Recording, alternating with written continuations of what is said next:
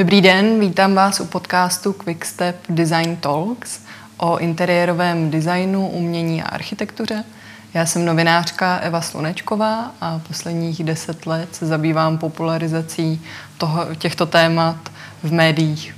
Dneska jsem si do studia pozvala Alexandru Střelcovou z botanické laboratoře HNK. Ahoj, Sašo. Ahoj. Saša Henke založila spolu s Julianem Antiem jako platformu pro sdílení znalostí o rostlinách a prostřednictvím řady aktivit se snaží tohle duo zvýšit povědomí o funkci a využívání rostlin v nejrůznějších prostředích a napříč obory. Od medicíny přes architekturu, módu a podobně. O tom se budeme bavit taky dneska, o možnostech využití rostlin, ať už v interiéru nebo exteriéru nebo třeba v medicíně. Hájenke se jmenuje po Tadeášovi Hájenkem, který byl český botanik, lékař, etnograf, kartograf, geolog, chemik, hudebník, cestovatel, objevitel. Říká, říkáte si po něm, protože jste s Julienem taky tak multinadaní? Myslím si, že to není úplně proto, že bychom byli multinadaní, ale spíš prostě proto, že jsme zvídaví, máme rádi spoustu věcí, máme prostě rádi dozvídat se o nových věcech a asi je to i proto, že vlastně každý pocházíme z trošičku uh, jiného prostředí. A tady až Henke vlastně byl, je taková osobnost, která je lehce polozapomenutá, ale zároveň strašně zajímavá. Má za sebou velmi jakoby pestrou a strašně zajímavou um, kariéru botanika. Docela spoustu let strávil na expedicích, kde popisoval rostliny, ať už v Jižní Americe, na Filipínách, vlastně dostal se až do Austrálie a skončil jakoby v Bolívii, kde tam se usadil a vlastně pořádal tam třeba podle všeho, teda pořád nechával si posílat notové zápisy od myslivečka, pořádal tam koncerty klasické hudby, takže vlastně čím víc jsme se jakoby dozvídali o Henkem, tak uh, jsme jakoby si, uh, nám docházelo, že to prostě byla taky taková jako hodně renesanční osobnost, něco, čemu by se asi dneska dalo říct, byl jako multioborový, respektive jako um, zajímal se o, tady o všechny možné domény. No a tak to vlastně bylo hrozně jednoduchý a takže tohle multinadání teďka se snažíte projektovat do všech aktivit, které děláte. Schrnula bys nám, kde všude HNK působí a jaké všechny aktivity pořádá, protože tohle zní jako pořádný výčet. No, tak dobře, tak já začnu teda tím, že začnu tím, čím jsme skončili. Uh, my jsme vlastně posledních čtyři, čtyři roky jsme založili obchod s pokojovými rostlinama. To měl takovou jako jednak i tu vlastně vzdělávací složku, protože skrze prodej pokojových rostlin samozřejmě jsme jako čekali a doufali, že vlastně budeme moct rozšířit nějak i trošičku jakoby ty, eh, nejenom rostliny, jakoby, respektive tu estetickou část, ale zároveň i třeba odkud pocházejí, jaká uh, třeba historie se zatím uh, ukrývá a tak. Teď píšem knížku, která by asi měla být na jaře příštího roku, respektive uvidíme, jak to půjde, um, která by měla popsat nejenom naši cestu, ale zároveň um, vlastně ten další kontext, ať už historický, společenský, ekonomický, protože člověk by řekl, že to jsou kytky v interiéru, ale zároveň zatím se skrývá strašná spousta vlastně um, dalších jako věcí, příběhů, uh, historie, který myslím, že je dobrý ehm, někde zaznamenat. Dál samozřejmě máme pořád strašně moc práce, co se týče instalací, respektive hradíme občas taky, eh, ať už eh, individuálním zájemcům nebo i třeba firmám, různým značkám, jak vlastně s kytkama pracovat v interiéru. A do toho se teď snažíme, respektive ten dlouhodobější plán je zaměřit se zpátky jako na medicínu a na využití léčivých rostlin Eh, já se ptám taky proto, protože třeba to um, umistování zeleně v interiéru může mít různé podoby a řešit různé problémy. Co třeba takový klient, který vás požádá o odbornou pomoc, často tím chce nějakým způsobem vyřešit? Mm-hmm. Já bych asi řekla z vlastní zkušenosti, že eh, to začalo být eh, trendy. Spoustu firm se třeba stěhuje do nových kanceláří a vlastně eh, snaha vybavit si to prostředí je taková teď už možná víc automatická, než tomu třeba bylo před pár lety.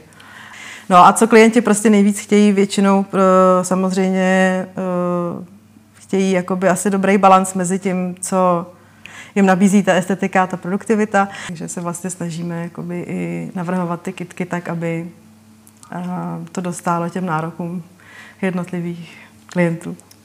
A kdyby si mohla třeba konkrétně jmenovat, jaké květiny to jsou, protože já s tímhle mám taky docela problém, tak třeba bych si je zařadila do interiéru.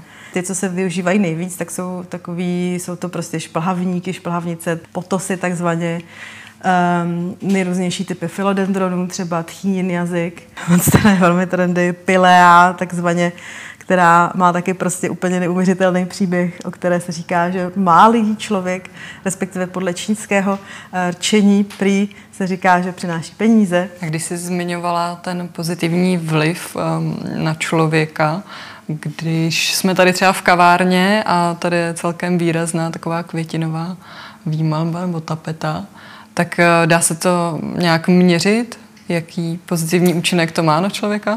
Um, určitě se to měří. Já se přiznám, že teď třeba nejsem úplně schopná jako ti říct ty čísla, nebo jako o kolik procent víc eh, jako je lepší produktivita práce. Ale myslím si, že asi každý, kdo to třeba eh, si zkusí jako uvědomit sám na sobě, tak je to jako něco, co vlastně um, tak nějak člověk jako by asi vnitřně cítí, že vlastně ta příroda uklidňuje a No tak je pravda, že chodíme třeba relaxovat o víkendu do lesa nebo načerpávat nějakou energii Přesně. do parku, jít si zajít na oběd. Souvisí to třeba s pojmem uh, biofilia od psychologa Ericha Froma. Vím, že se na něj občas odvoláváte nebo používáte. Mohla by si vysvětlit, co to vlastně znamená? Já jsem totiž, uh, respektive ten pojem bio, biofilia, hodně popularizoval americký uh, přírodovědec botanik, biolog uh, Edward O. Wilson. To je v 80. letech, jsme někde v roce 84. Ale uh, říká se, že vlastně ten pojem biofilia v podstatě pochází od Ericha Froma. A kde vlastně popisuje to, že uh, nebo biofilia vlastně tomu říká nějaký jakoby vrozený, lidská vrozená potřeba být obklopení přírodou, takže uh, vlastně je to něco, co nemůžeš úplně kvantifikovat, nemůžeš prostě tomu dát žádný čísla nebo nic, co by um, se dalo nějak uh, potom třeba uh, nabídnout i investorům třeba, ale zároveň prostě je to něco, co, co prostě je v každém z nás více či méně. A dá se to vztáhnout i na třeba vybavení toho interiéru v přírodních materiálech, jako já nevím, Eh, dřevěný nábytek nebo nějaká kamenná kuchyň, dřevěná podlaha, je to taky tak důležitý, anebo jde hlavně o ten motiv, že máš pocit, že jsi obklopena přírodou? Já si myslím, že to má, spolu, eh, že to má společného spoustu právě i s tou zelenou barvou, jakožto barvou, která prostě uklidňuje hodně. Je tam, uh, asi bych se úplně nebála říct, že vlastně ta přírodní složka, to, že vůbec jako rostliny jsou schopné fotosyntezovat a tak dále, tak tam určitě hodně Úžasný příklad je, jsou právě uh, interiéry uh, třeba v Kalifornii v 70. letech, kdy uh, se hodně jako využívalo právě uh, přírodních materiálů, dřeva. Je to jedno z období, kdy se hodně začaly využívat právě interiérové rostliny. Jakou další popularitu zažili? Třeba takhle asi po, se bavíme hlavně o těch pokojových rostlinách, že to je to užití v tom interiéru nejčastější. V 70. letech trend je to i dneska, velký asi i díky pandemii. Trend, který je spojený s rostlinama eh, v interiéru, tak jak je známe třeba my, ať už to je monstera nebo fíkusy a tak podobně, tak to je opravdu spíš právě ten trend, eh, který začíná těma 70. Kalifornii. Mimochodem taky uh, vlastně v, té době vzniknul album, které uh, se jmenuje Plant Asia, kde vlastně ten skladatel Mort Garson vlastně napsal uh, album tak, jak si myslí vlastně, že by ho mohli poslouchat rostliny. Každopádně to jsou sedmdesátky, ale jakoby, když bych třeba šla jako do, ještě do minulosti, tak byl obrovský boom s kaktusema ve 30.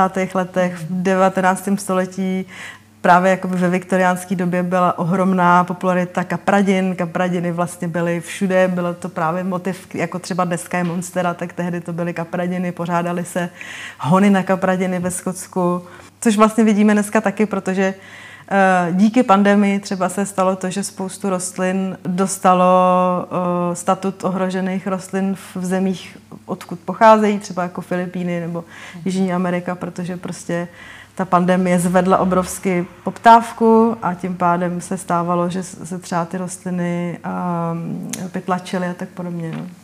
Takže to, co působí jako nějaká ekologická snaha nebo udržitelná, má i svoje negativní dopady. Spoustu negativních dopadů. tak to je asi u všeho. A když se takhle zajímáš o rostliny i odborně, kolik rostlin máš doma? Dá se to spočítat ty sama? Teď Nebo... zrovna máme asi jenom 30, ale byly doby, kdy jsme třeba měli už kolem 150 rostlin, ale potom člověk jakoby opravdu se, mm, to složitý se o to starat. Přemýšlíš jako dvakrát e, nad tím, na jak dlouho a kam pojedeš na dovolenou a, a vlastně e, my jsme těma kytkama obklopení víceméně pořád, takže mm, asi nepotřebujeme um, nějakou extra velkou džungli u nás doma. Kovářova kobila.